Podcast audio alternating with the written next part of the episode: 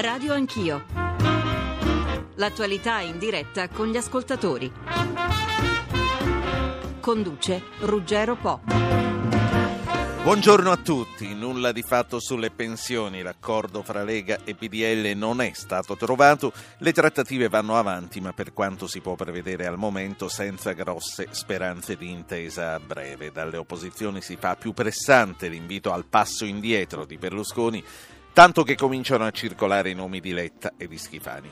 Che cosa succederà oggi è presto per dirlo, domani a Bruxelles l'Unione Europea avrà il documento di indirizzo con le scadenze delle cose da fare subito per la ripresa e lo sviluppo, intanto con le spiegazioni ufficiali di Parigi e di Berlino sembrano rientrare le polemiche dopo i sorrisetti di domenica scorsa tra Merkel e Sarkozy. 800 05 0001 il numero verde per le vostre chiamate, 335 699 29 3949 gli sms, Radio Anch'io, Radio Umorai, la pagina Facebook. Fatevi avanti. La parola ora ai nostri ospiti, economisti nella prima parte, giornalisti nella seconda e il nostro corrispondente da Berlino per tutta l'ora. Rino Pellino, buongiorno. Buongiorno, buongiorno, a tutti gli ascoltatori. Buongiorno anche ai professori Pammolli e Boeri. Buongiorno Pammolli, buongiorno Boeri. Buongiorno. buongiorno. Pellino, eh, l'Europa quindi ci ha chiesto perentoriamente, possiamo dire, di portare a Bruxelles entro domani una serie di proposte concrete e coraggiose per rilanciare la crescita e lo sviluppo, a parte le polemiche sui sorrisetti. Com'è la situazione italiana vista da Berlino?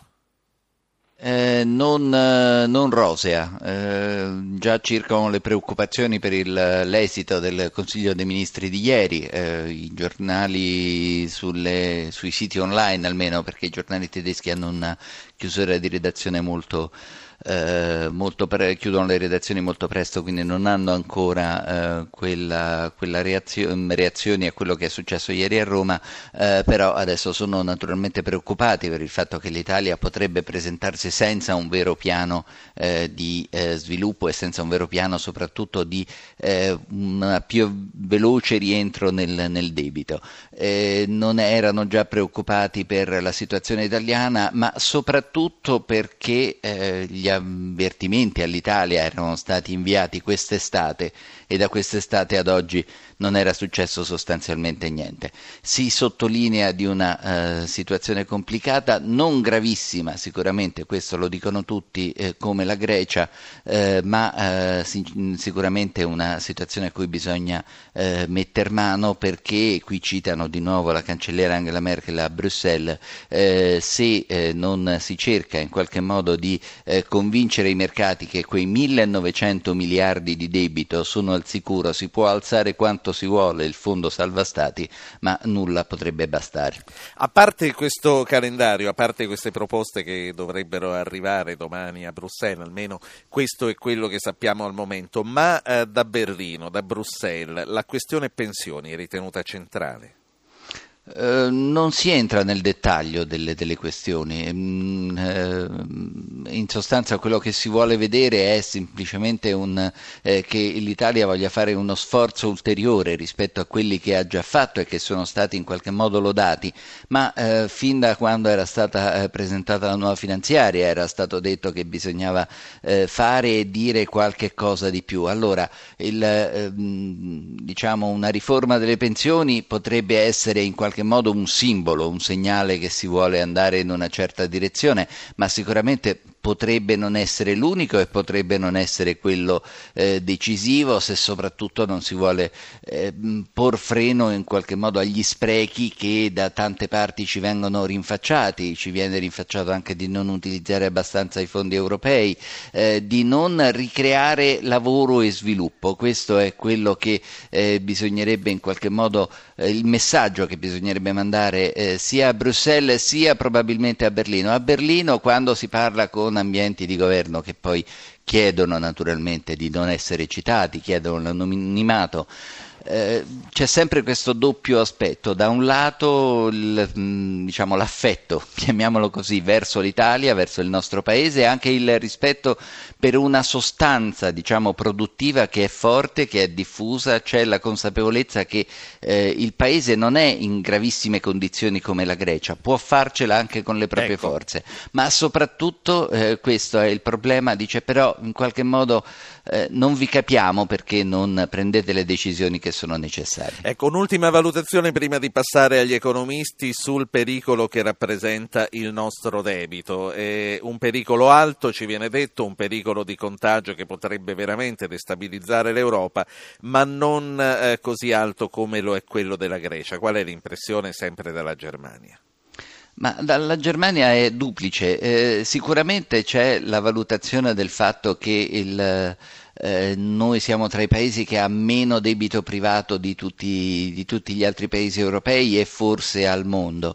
Eh, però dall'altro lato il fatto che le nostre banche siano di, piene di titoli eh, del debito di Stato è, è da un lato una cosa che rassicura, ma dall'altro anche una cosa che eh, fa un po' tremare le vene ai polsi perché significa che le nostre banche poi hanno dei margini di manovra molto più ristretti, molto eh, più limitati di tanti altri, quindi eh, se si dovesse arrivare ad un grosso problema eh, si potrebbe in qualche modo ehm, diciamo, creare dei, dei, dei, una situazione, non vogliamo dire simile a quella di Lehman Brothers, ma eh, abbastanza complicata. E, e dall'altro lato, eh, insomma, lì anche c'è la preoccupazione, certo, eh, il punto di riferimento è sempre il, eh, il rendimento dei titoli a 10 anni.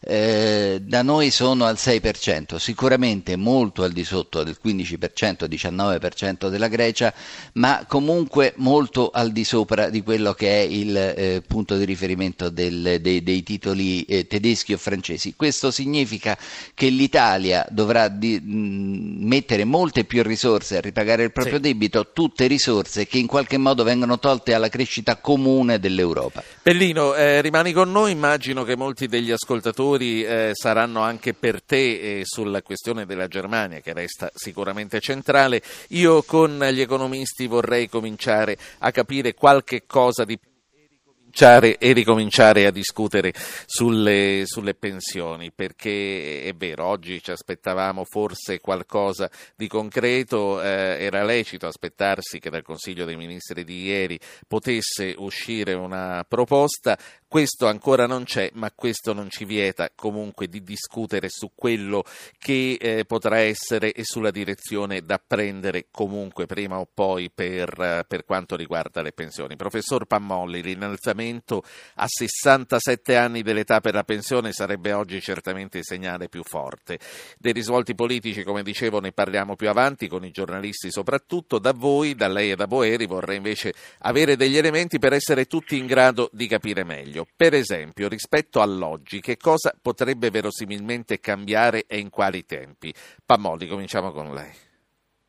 Rispetto all'oggi, intanto non conosciamo i termini delle proposte che poi saranno presentate in uscita eh, nel caso in cui si trovi un accordo.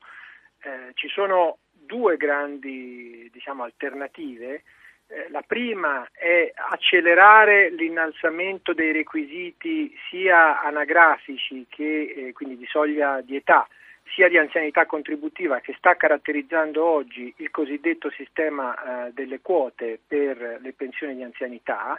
Eh, noi abbiamo l'idea di accelerarlo o a una soglia eh, di 97, 96 eh, o a una soglia immediatamente di 100, cioè significa un'età maggiore o uguale a 60 e almeno 40 anni di contributi in questo caso. Quindi per sapere esattamente dove si posizionerebbe l'asticella di un intervento sulle quote dovremmo capire eh, come si velocizzerebbe l'innalzamento della quota complessiva di questo famoso 96-100 eh, che ogni tanto eh, ci intrattiene nelle discussioni. Sì. Allora, oggi, oggi com'è la situazione? Attualmente la quota abbiamo... di oggi abbiamo una quota che è eh, attorno al 96, a seconda poi che si tratti di impiego pubblico o privato, eh, ci sono degli innalzamenti, è più alta nel caso eh, del, del, settore pubblico, del, settore privato.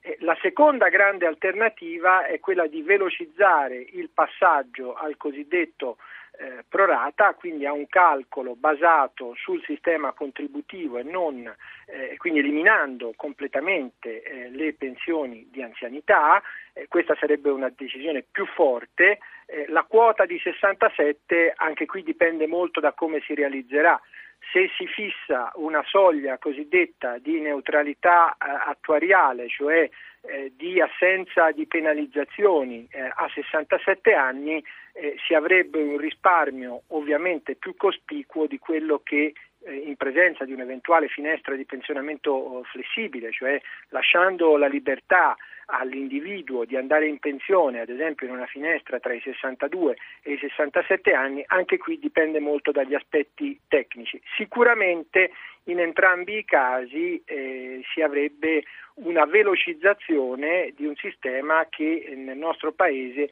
è vero che a regime eh, appare addirittura più rigoroso del sistema e più virtuoso del sistema francese e del sistema tedesco, ma il problema del nostro sistema è che la transizione a queste regole a regime avviene molto lentamente e purtroppo, sì. dato lo stato dei nostri conti e dato lo stock del debito e dato soprattutto il fatto che sin dal 1994 non siamo stati in grado di ottenere un consolidamento fiscale eh, fondato in qualche misura su una riduzione eh, della spesa eh, corrente al netto degli interessi, ecco, un qualche segnale forte eh, e, e, strutturale su questo terreno siamo chiamati a darlo. Forse è per questo eh, che le pensioni hanno assunto questa, questa funzione di occhio eh, del ciclone. Certo, prima di passare a Boeri, ci dice in estrema sintesi come si regolano sempre sull'oggi Francia e Germania? Eh, oggi hanno un sistema eh, per certi versi analogo al nostro, eh, sono previste soprattutto in Francia eh, modalità e fasce di età che sono eh, in linea con la nostra, non potrei fare un paragone, ad esempio, con il sistema tedesco, se non per rilevare un punto importante del sistema tedesco, che non rientra tanto sull'aspetto dell'età di pensionamento quanto sull'impianto complessivo del sistema. Noi abbiamo avuto in Germania ben dieci anni fa una riforma del sistema pensionistico, il cosiddetto Rister, che ha introdotto un pilastro complementare rispetto al pilastro pubblico a ripartizione, introducendo non già per i redditi alti come nel nostro paese, ma per i redditi medi da lavoro dipendente, una serie di agevolazioni fiscali attraverso delle detrazioni fiscali che hanno consentito al lavoro dipendente di sviluppare in questi dieci anni un pilastro complementare che integra l'assegno pensionistico pubblico. Quando parliamo di pensioni è corretto non pensare unicamente al requisito eh, di età di pensionamento, ma è corretto pensare anche al bilanciamento tra il sistema cosiddetto a ripartizione eh, che grava eh, sugli sì. attivi e un sistema a capitalizzazione che garantisce a ciascun individuo una prospettiva di accumulazione di un proprio fondo pensione. Su questo terreno l'Italia è ancora indietro e credo che la discussione sarebbe correttamente impostabile tenendo insieme queste due dimensioni. Ecco, prima di passare agli ascoltatori vorrei una valutazione anche dal professor Boeri naturalmente, vorrei capire eh, come eh, potrebbe essere possibile, se lo ritiene possibile, superare le pensioni d'anzianità. Sì, innanzitutto cerchiamo di capire perché oggi l'Europa ci chiede questo e perché Sarkozy e la Merkel sono stati così eh, eh, forti l'altro giorno nel dettare quasi un ultimatum al nostro Paese. Il fatto è che secondo le indiscrezioni che stanno trapelando sulle riunioni europee che dovrebbero poi concludersi col vertice di mercoledì, eh, la prima cosa che il Fondo Salva Stati farà sarà quella di operare massicciamente in acquisto dei titoli di Stato italiani, perché ci si è resi conto che l'Italia è il punto centrale in questo momento e quindi bisogna intervenire massicciamente. E quindi sia la Merkel che Sarkozy hanno bisogno di rassicurare gli elettori, i cittadini dei loro paesi, che sono poi quelli che contribuiranno di più a questo aggiustamento, sul fatto che in Italia si fanno le cose sul serio. Purtroppo il nostro Paese in questa direzione ha fatto poco perché abbiamo una manovra in cui ci sono 20 miliardi imprecisati, questa delega fiscale che non si sa bene che cosa sia, altri 41 miliardi che vengono, eh, dovrebbero essere raccolti nella lotta all'evasione e mentre si dice che si vuole fare la lotta all'evasione in modo così consistente e importante si lasciano trapelare dei documenti da cui sembra che ci siano fino a 12 condoni, quindi chiaramente una, quindi c'è legittima preoccupazione. Se noi domani andiamo a Bruxelles con un vago elenco di misure, questo davvero espone non solo il nostro Paese ad una bocciatura clamorosa, ma soprattutto rischia di far crollare tutto questo castello che si sta cercando di mettere in piedi per sostenere l'euro. Sì. Passando alle pensioni. Io penso che ci siano delle cose fondamentali da fare nel nostro Paese, devono essere fatte col cesello, perché le pensioni sono una cosa importantissima, eh, per, sono piani individuali di lungo periodo, non si può intervenire con l'accetta di colpo eh, innalzando l'età di pensionamento, cambiando dei piani che persone hanno costruito per molto tempo. Quello che bisognerebbe fare è completare quella riforma che è stata fatta nel 96 che è stata accettata dagli italiani senza un'ora di sciopero, cioè il passaggio al metodo contributivo. È un metodo sostenibile nel corso del tempo, vuol dire che le pensioni sono legate a quanto uno versa nell'intero arco della vita lavorativa. Bene, come completare questo passaggio? Per chi già pensava di andare in pensione con le pensioni di vecchiaia, quindi da 65 anni in poi, eh, l'idea dovrebbe essere quella semplicemente che la pensione viene calcolata da qui all'età di pensionamento con le regole del metodo contributivo. Quello che sin qui ha acquisito è con le regole vecchie, da qui in poi si passa al calcolo col metodo contributivo. Chi pensava di andare in pensione invece prima, secondo le finestre previste dalle eh, pensioni di anzianità, dovrebbe essere messo di fronte a questa alternativa. Non si può andare in pensione prima di 61 anni, quindi, 61 anni, quindi un incremento per alcuni può essere di 2 fino a 3 anni secondo le regole attuali. Eh, ecco, non, non potrà andare in pensione prima di allora eh, dopodiché si troverà in questa situazione. Se va in pensione prima dei 65 anni avrà una riduzione dell'importo della pensione rispetto a quello che avrebbe come pensione di vecchiaia. Se invece andrà in pensione oltre i 65 anni, fino a 69 anni, avrà una pensione più alta. Io penso che siano molti gli italiani che oggi, di fronte a una crisi così pesante, che ha eh, compromesso, ha ridotto i patrimoni di cui disponevano, eh, perché questa è stata la crisi sì. per molti italiani, siano nella condizione in cui di fatto vorrebbero lavorare più a lungo per ricostruire i loro risparmi, per ricostruirsi dei patrimoni che sono stati erosi dalla crisi. Quindi se noi diamo la possibilità certo. agli italiani di lavorare più a lungo e di ricostruirsi i loro risparmi, questo può essere un'operazione utile. Tanto sarebbe un'operazione utile anche alla crescita, perché abbiamo bisogno davvero di avere più persone eh, che lavorano. Certo, um, allora comincio a dare voce agli ascoltatori per permettere anche a voi di fare delle riflessioni su quello che ci diranno. Intanto ci sono tantissime mail che sono arrivate, che leggevo questa mattina prima di venire in onda, che pongono sempre la stessa domanda. Com'è possibile cominciare a fare lavorare i giovani se gli anziani non se ne vanno e se gli anziani vengono trattenuti oltre eh, ogni, ogni, limite? E, mh, mm, rispondiamo dopo. E sentiamo intanto Tarcino Cisio che chiama dalla provincia di Pesaro Urbino e poi cito ancora Nicola da Caserta che dice sono d'accordo a copiare il modello pensionistico tedesco, però vorrei che copiassimo anche l'intero modello di welfare tedesco. Tarcisio, buongiorno. Buongiorno, buongiorno. Io volevo dire che l'atteggiamento della Sarkozy e della Merkel è sbagliato dal punto di vista formale e sostanziale. Dal punto di vista formale li hanno corretti le loro diplomazie. Dal punto di vista sostanziale l'Italia è vero che ha un grande debito, ma ha anche un pari patrimonio e ha sempre pagato i suoi debiti, non, non c'è pericolo di fallimento. Mentre la Francia e la Germania sono in crisi con le banche, i governi sono dovuti intervenire a sostegno delle banche. Che succede se fallisce la, la Paribas? Che succede se fallisce una delle più grandi banche tedesche?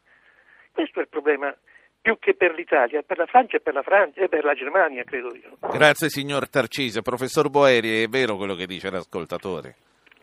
Eh, partiamo dalla domanda sui giovani e sugli anziani. Non è vero che eh, spingendo le persone a lavorare più a lungo, ad andare in pensione più tardi, eh, si creano dei problemi all'ingresso nel mercato del lavoro eh, dei giovani. È esattamente il contrario. Se noi guardiamo nei vari paesi ci rendiamo conto che i paesi in cui si va in pensione prima sono quelli in cui la disoccupazione giovanile è più alta. D'altra parte abbiamo sotto gli occhi il caso dell'Italia, il paese in cui si va in pensione prima nell'area eh, OXE e in cui la disoccupazione giovanile è più alta. E questo avviene perché eh, se noi mandiamo le persone in pensione eh, prima, eh, imponiamo ai giovani eh, di pagare delle tasse molto alte sul lavoro e questo distrugge dei posti eh, di lavoro. Quindi spingendo le persone a lavorare più a lungo si creeranno più opportunità per i giovani, certo. esattamente il contrario del modo di ragionare. Non c'è un numero fisso di posti di lavoro. Le, se le tasse sono più alte ci sono meno lavori per tutti.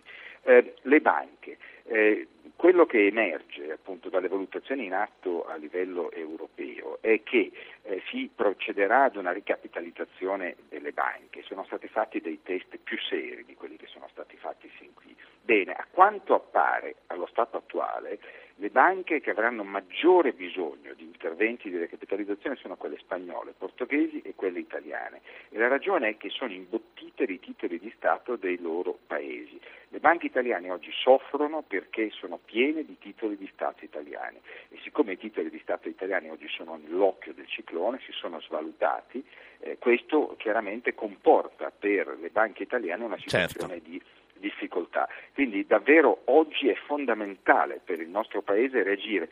Se non reagiamo, se non diamo un segnale forte di cambiamento, di volontà di fare le cose, davvero rischiamo di pregiudicare tutto. Siamo, oggi il pallino è in mano nostra, eh, è una grandissima responsabilità quella che, che, abbiamo noi, per cui non possiamo assolutamente prendere altro tempo, davvero abbiamo eh, sì. tirato fin troppo la, la, la corda. Sì, professor Pammolli. Ma innanzitutto questo è un momento molto delicato perché oltre alla forte instabilità e all'aspettativa anche che i mercati hanno su quello che verrà deciso domani, è in atto anche una negoziazione tra gli Stati membri eh, che attraversa un po' tutte le dimensioni che sono state citate, come ricapitalizzare le banche, come gestire la ristrutturazione o il default parziale del debito greco, come gestire il ruolo della Banca Centrale e del Fondo Salva Stati in relazione agli Stati nazionali. Quindi è un momento eh, nel quale le tensioni, le differenze di posizione, gli interessi nazionali hanno un peso molto forte. E questa è una dimensione che si aggiunge e spiega anche alcune delle tensioni che abbiamo osservato anche durante l'ultimo vertice. In questo contesto è necessario presentare un piano eh, su pochi punti eh, comprensibile sia all'opinione pubblica nazionale che in sede europea e che per la prima volta negli ultimi vent'anni eh, presenti un profilo credibile di riduzione nel corso del tempo, ma credibile, eh, delle uscite correnti al netto degli interessi per quello che riguarda la spesa pubblica. Sì. Eh, questo mi pare un elemento molto importante nel momento in cui si dovesse invece eh, presentare una soluzione non chiara o una, o una, soluzione non credibile perché troppo dilazionata nel tempo, il rischio è di un'amplificazione della percezione di instabilità politica e di divisioni politiche all'interno del nostro Paese. Non dimentichiamo che oggi stiamo discutendo delle resistenze interne alla maggioranza con riferimento a un'accelerazione della riforma pensionistica, ma abbiamo avuto anche una netta presa di posizione contro questa accelerazione da parte dei sindacati e segnatamente della CGL. Così come abbiamo avuto forti resistenze eh, su tutti gli interventi eh, riferiti al mercato del lavoro, sempre anche da parte mh, mm, certo. di questa componente. Una osservazione rispetto al, alla considerazione svolta dall'ascoltatore.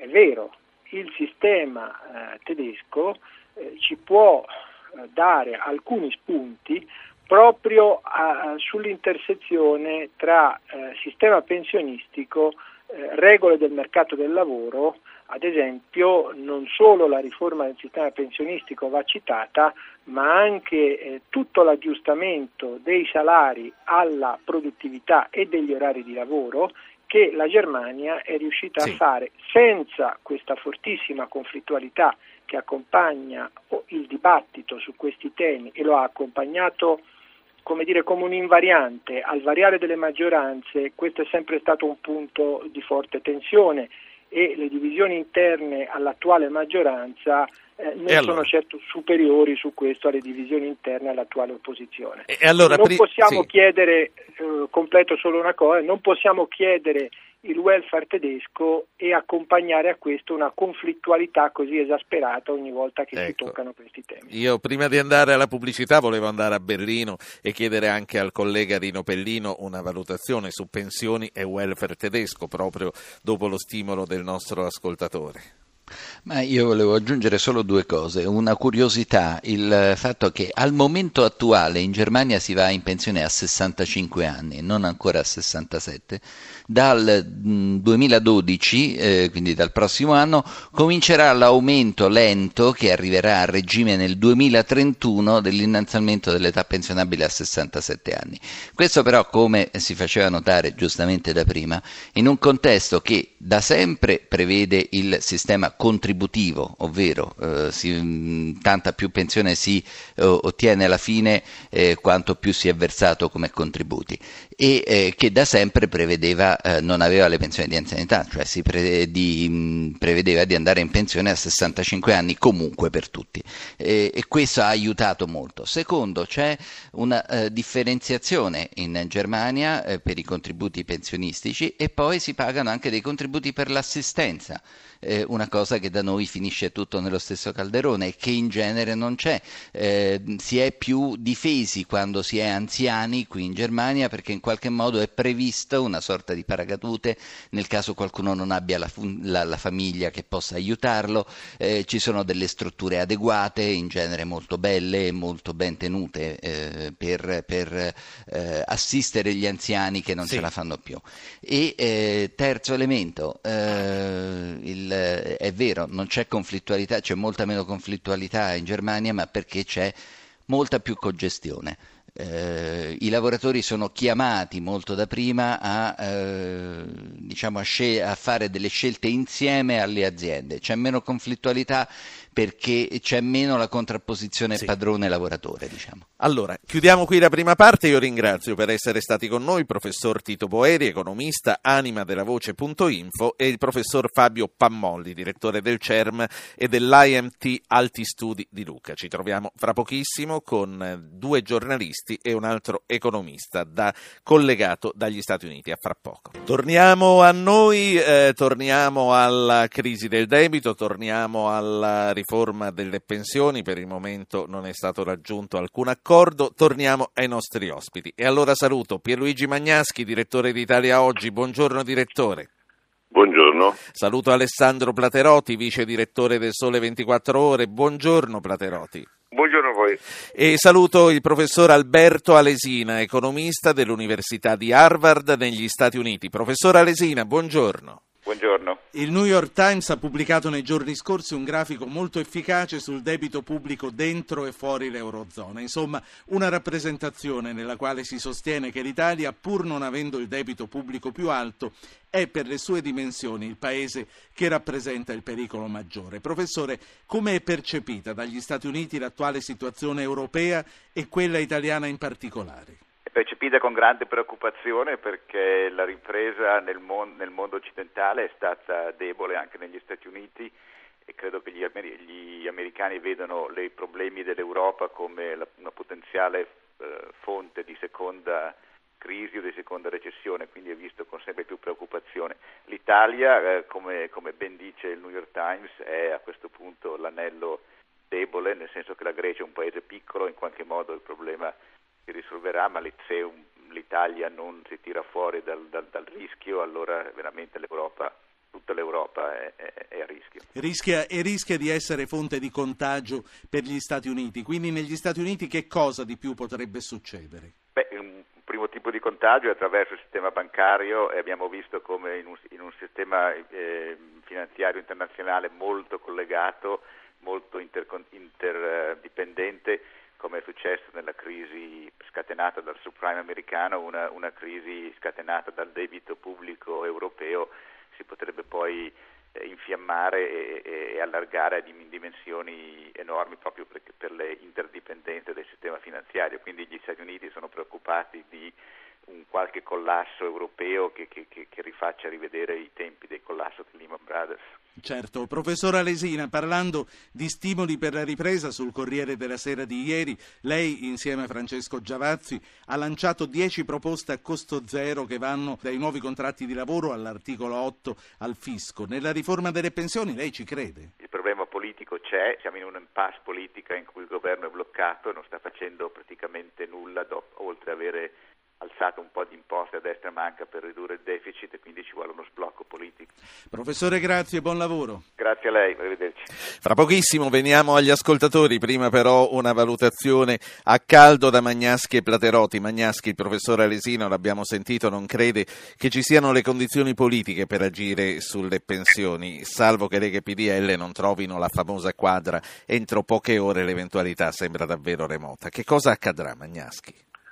Beh, eh, sicuramente il quadro politico è in fibrillazione, eh, la maggioranza si sostiene su due partiti essenzialmente, cioè il PDL e la Lega, che su questo tema sono almeno all'apparenza o alle dichiarazioni completamente divaricate.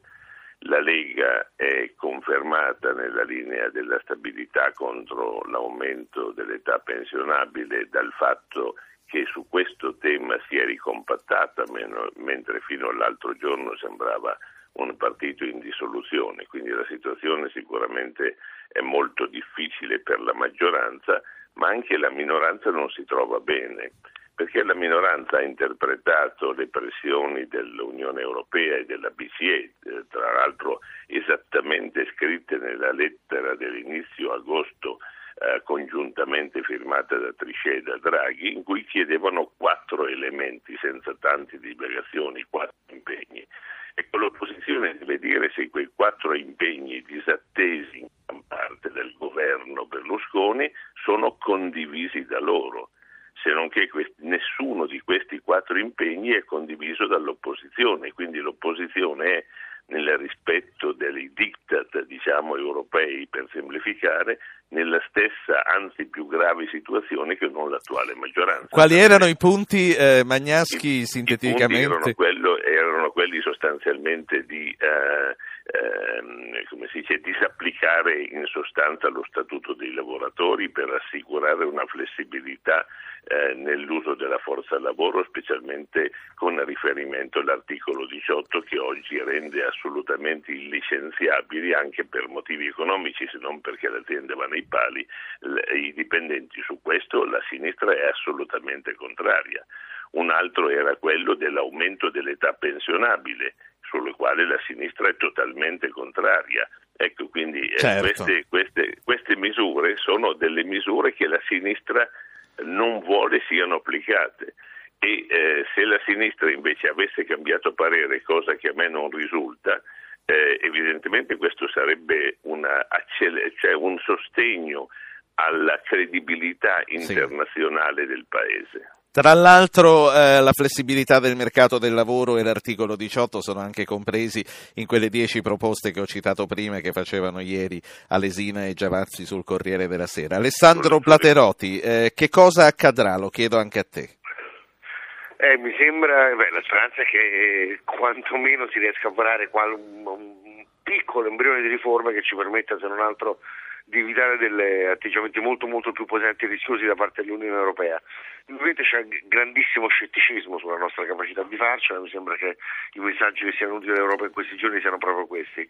Eh, certo è un test di quelli che non hanno appello evidentemente, nel senso che non, non, non fare trovare soluzioni temporanee non agevola né il percorso di rientro della crisi europea e tantomeno quello dell'Italia, quindi a questo punto credo che se oggi si riesca ad arrivare seriamente ad un, almeno veramente alcune, almeno le più forti di misure che sono attese, eh, io credo che bisogna prendere atto del fatto che o c'è una svolta o la svolta la fanno fare i mercati, perché eh, in realtà non si può, vedevo le ultime cifre dell'intervento della BCE a favore dell'Italia, credo siano 170 miliardi di euro la scorsa settimana, se facciamo il calcolo da quando è cominciata la crisi, quello che stiamo constatando che noi già arriviamo fra gli acquisti dei bond italiani e spagnoli oltre 600 miliardi, quindi voglio dire, sì. gli acquisti complessivi, ecco, non è una questione un'operazione che è sostenibile a lungo.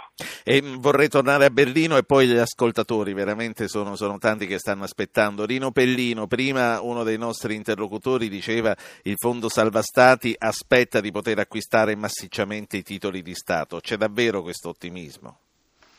Eh beh, più che ottimismo qui c'è in qualche modo preoccupazione per quello che sta succedendo in Italia. Insomma, se, eh, se, l'Italia non cerca in qualche modo di aiutare la Banca Centrale Europea da un lato e eh, l'ipotesi del Fondo Salva Stati eh, in futuro dall'altro, cercando di in, in qualche modo dimostrare ai mercati che si sta muovendo verso un cammino di risanamento, eh, diventa una, una lotta in improba. Come, come diceva Platerotti, la svolta ce la fanno fare i mercati dopo. Eh, sì, eh, bisognerà vedere come. Per certi versi si, mi sembra di poter vedere qui adesso in Germania le stesse preoccupazioni che si vedevano mesi fa con la Grecia, per quanto qui si sottolinei che le due situazioni sono, siano radicalmente diverse, però il tipo di preoccupazioni e il tipo di reazioni, le prime reazioni che arrivarono da Atene quando si disse dovete fare un piano eh, rigidissimo, ecco, dire noi non accettiamo ehm, eh, lezioni da nessuno nessuno, è quello che qui preoccupa veramente tutti, perché in realtà eh, ci si perde dietro cose più o meno di principio invece di guardare alla sostanza del problema e i problemi sono quelli che sono stati indicati poc'anzi da, da Platerotti. Passiamo, passiamo agli ascoltatori. Valerio da Roma, Marco da Pavia e Vito da Padova. Valerio, buongiorno. Grazie, buongiorno. Posso permettermi di, dirle, di, orga, di, suggerire al direttore generale della RAI di organizzare un coordinamento con due o tre conduttori brillanti della radiofonia per mandare al Parlamento e al Governo le domande più sensate degli ascoltatori. Sarebbe una bella iniziativa. Non è che stiamo uscendo un po' dal seminato, Valerio, lei vada. la merita, dottor Po. Grazie. Vengo, vengo, vengo, vengo alla, alla, domanda. Prima di tutto che paghino gli usurai che hanno scontato eh, a strozzo le cambiali dello Stato, perché debito sono cambiali dello Stato. La domanda sulle pensioni, non sarebbe opportuno che l'età 65-67, attenzione perché ogni anno che aumenta l'Inps fa un doppio risparmio, eroga mm, più tardi la pensione, quindi riduce la spesa pensionistica e, e, aumenta il rischio che non paghi mai perché più si va avanti sì. negli anni è più facile andarsene. La domanda è, è sulle donne che sia uguale per tutti l'età pensionabile, mm, donne o uomini, però per le donne che hanno dato alla società figli, che venga ridotta il, la data nella, alla quale possono andare mm. in pensione. Grazie, grazie Valerio. Marco da Pavia. Sì, buongiorno. buongiorno. Eh, io quando penso che il governo sta manovrando per nuove tasse, toccare le pensioni, tocca sto pensando che sta toccando sempre solo una parte del paese e quella parte è la parte a nord, quella dove abito io.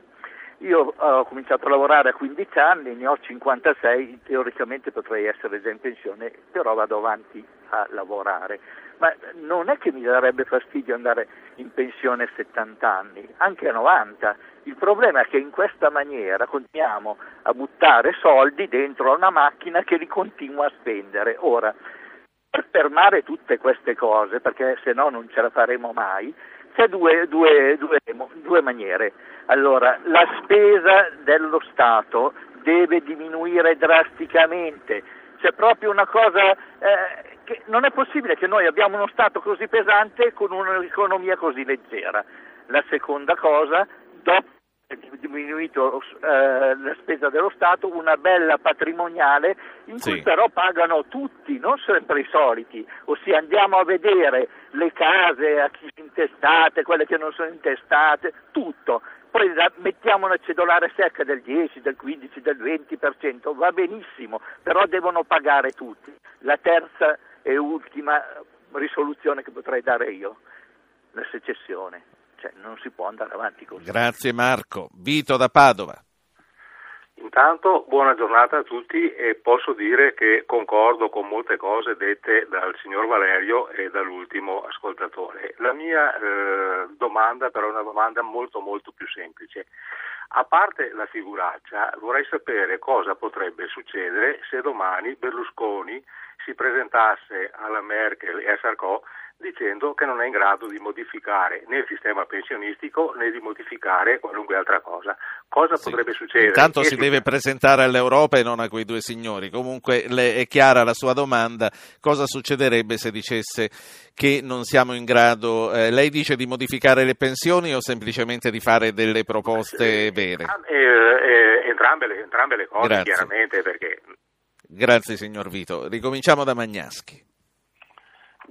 L'intervento al netto della secessione che non condivido di- del signor Marco da Pavia è molto esatta, tra l'altro con delle locuzioni che rendono le idee, cioè eh, viviamo in uno stato così pesante che grava su un'economia così leggera e l'economia così leggera è anche determinata da uno stato sprecone e così pesante. Secondo E secondo te, direttore, è anche a testimonianza di quello che poi la Lega dice a proposito delle pressioni che riceve dal suo elettorato? Insomma, è un testimone questo signore. Sì, ecco, però Marco da Pavia fa un'analisi eh, molto acuta e condivisibile, non sguaiata sull'oggetto del contendere, poi tira delle conclusioni sbagliate sul fatto che attribuisce solo al centro-sud la responsabilità di questo stato di cose, che non è vero. Però la sua prima analisi è un'analisi che potrebbe essere condivisa da Certo. Desina e di fatto è così. Ehm, devo dire che noi viviamo, questo Stato non è più sostenibile. Quest'oggi, Italia Oggi, in esclusiva, dà la notizia che cinque mini comuni del Appennino bolognese si sono fusi. Ricorderai che c'era la battaglia per fare le fusioni dei mini comuni per legge, poi insorsero no? quelli di genere. Perfetto.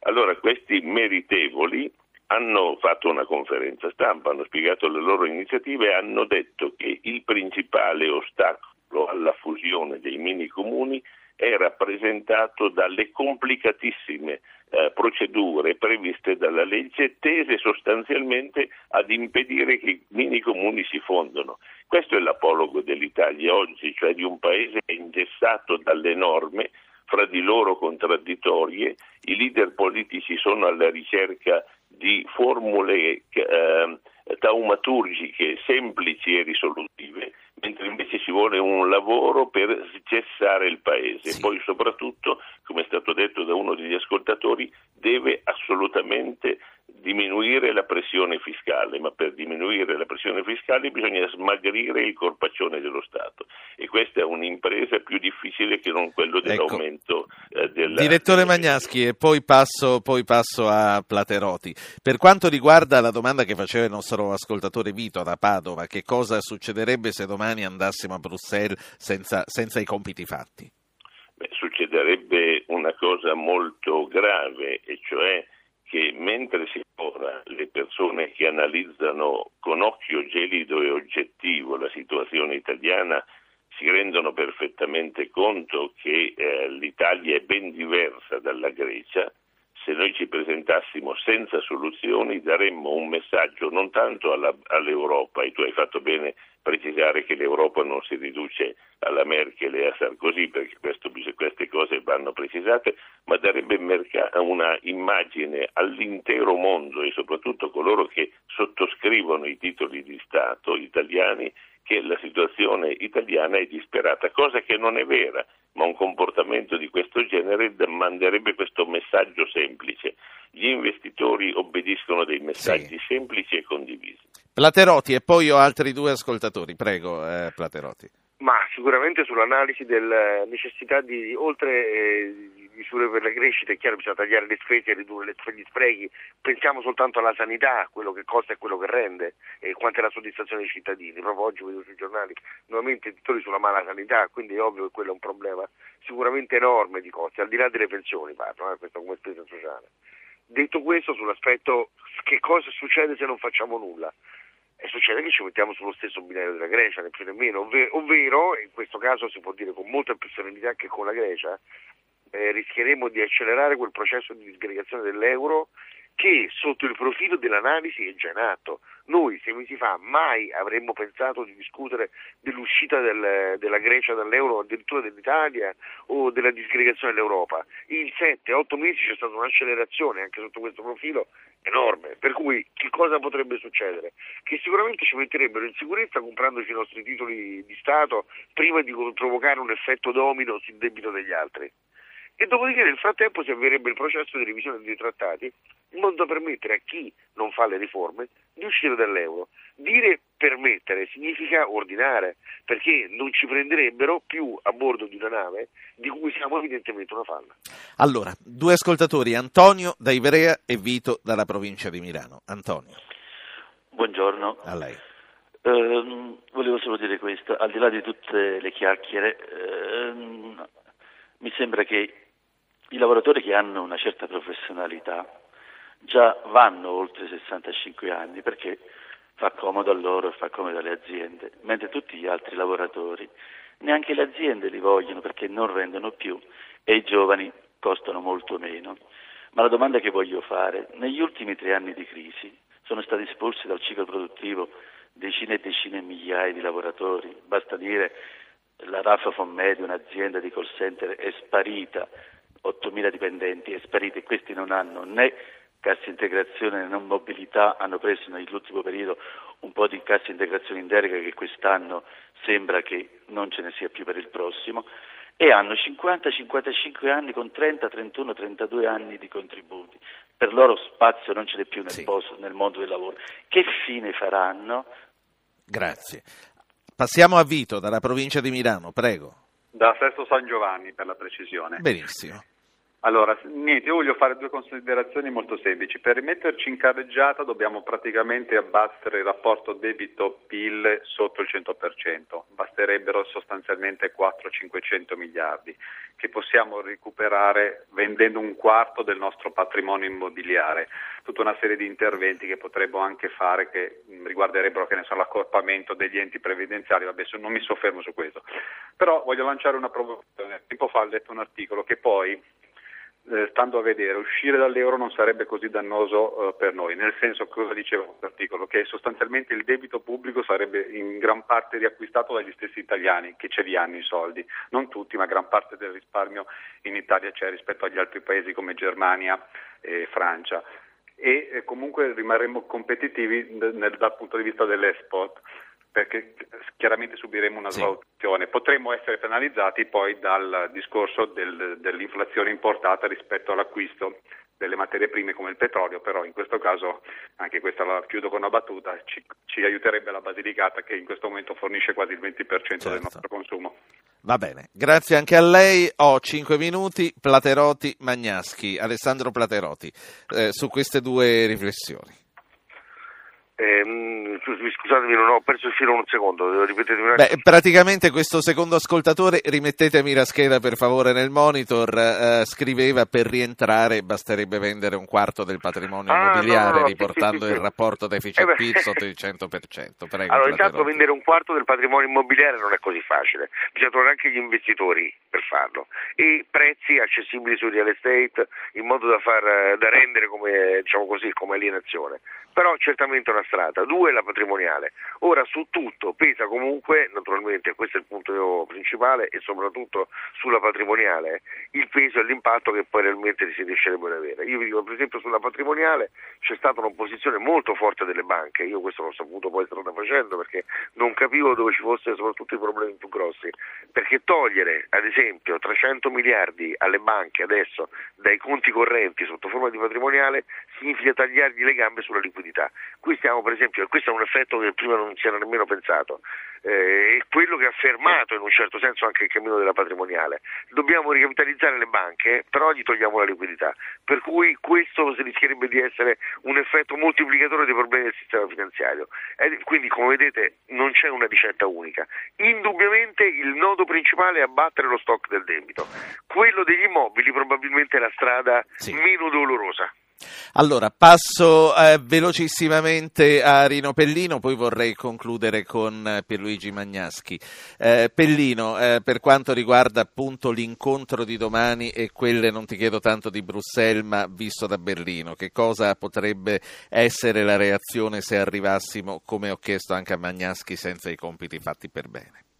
Ma eh, questo intanto bisogna vedere che cosa, come ci arriverà la Germania domani, perché eh, fino adesso non l'abbiamo citato, è chiamato il Parlamento a esprimersi su una bozza di eh, provvedimento che dovrà essere adottato dai capi di Stato a Bruxelles e questo voto ci sarà domani alle 12.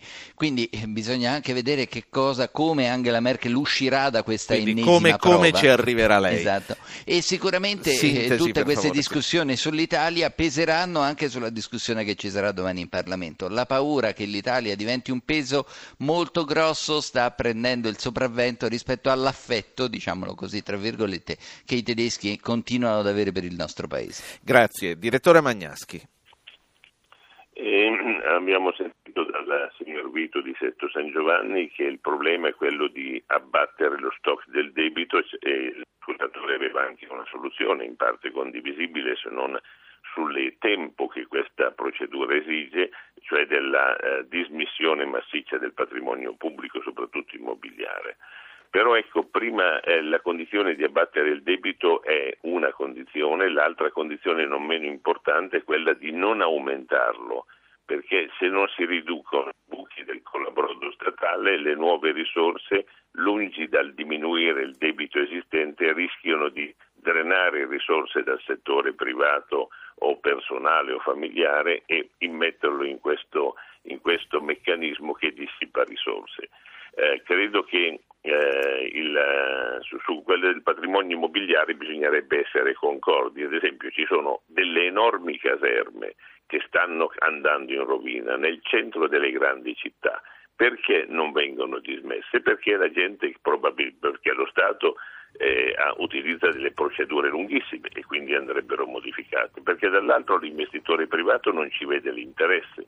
Perché non ci vede l'interesse? Perché i comuni non partecipano a questa iniziativa. Ad esempio, se tu vendi una caserma e il, co- il comune dà la licenza attraverso una modifica del piano regolatore per realizzare un albergo o una torre, in quel caso evidentemente le convenienze ad investire Certo. ci sono, so, eh, però questo non viene fatto. Ricordiamo che gli enti locali hanno bloccato il cosiddetto piano casa del governo Berlusconi, per cui eh, si dovevano realizzare investimenti cospicui, ma per il, la il freno delle regioni e degli enti locali non è stato fatto niente. La dimostrazione di questo è che la regione Veneto, che invece ha collaborato, è stato un volano straordinario. Fermiamoci qui, io ringrazio anche Pierluigi Magnaschi che è direttore di Italia Oggi, Alessandro Plateroti, vice direttore del Sole 24 Ore, Rino Pellino, corrispondente RAI da Berlino, per essere rimasti con noi. Noi ci ritroviamo qui domani, sempre alla stessa ora.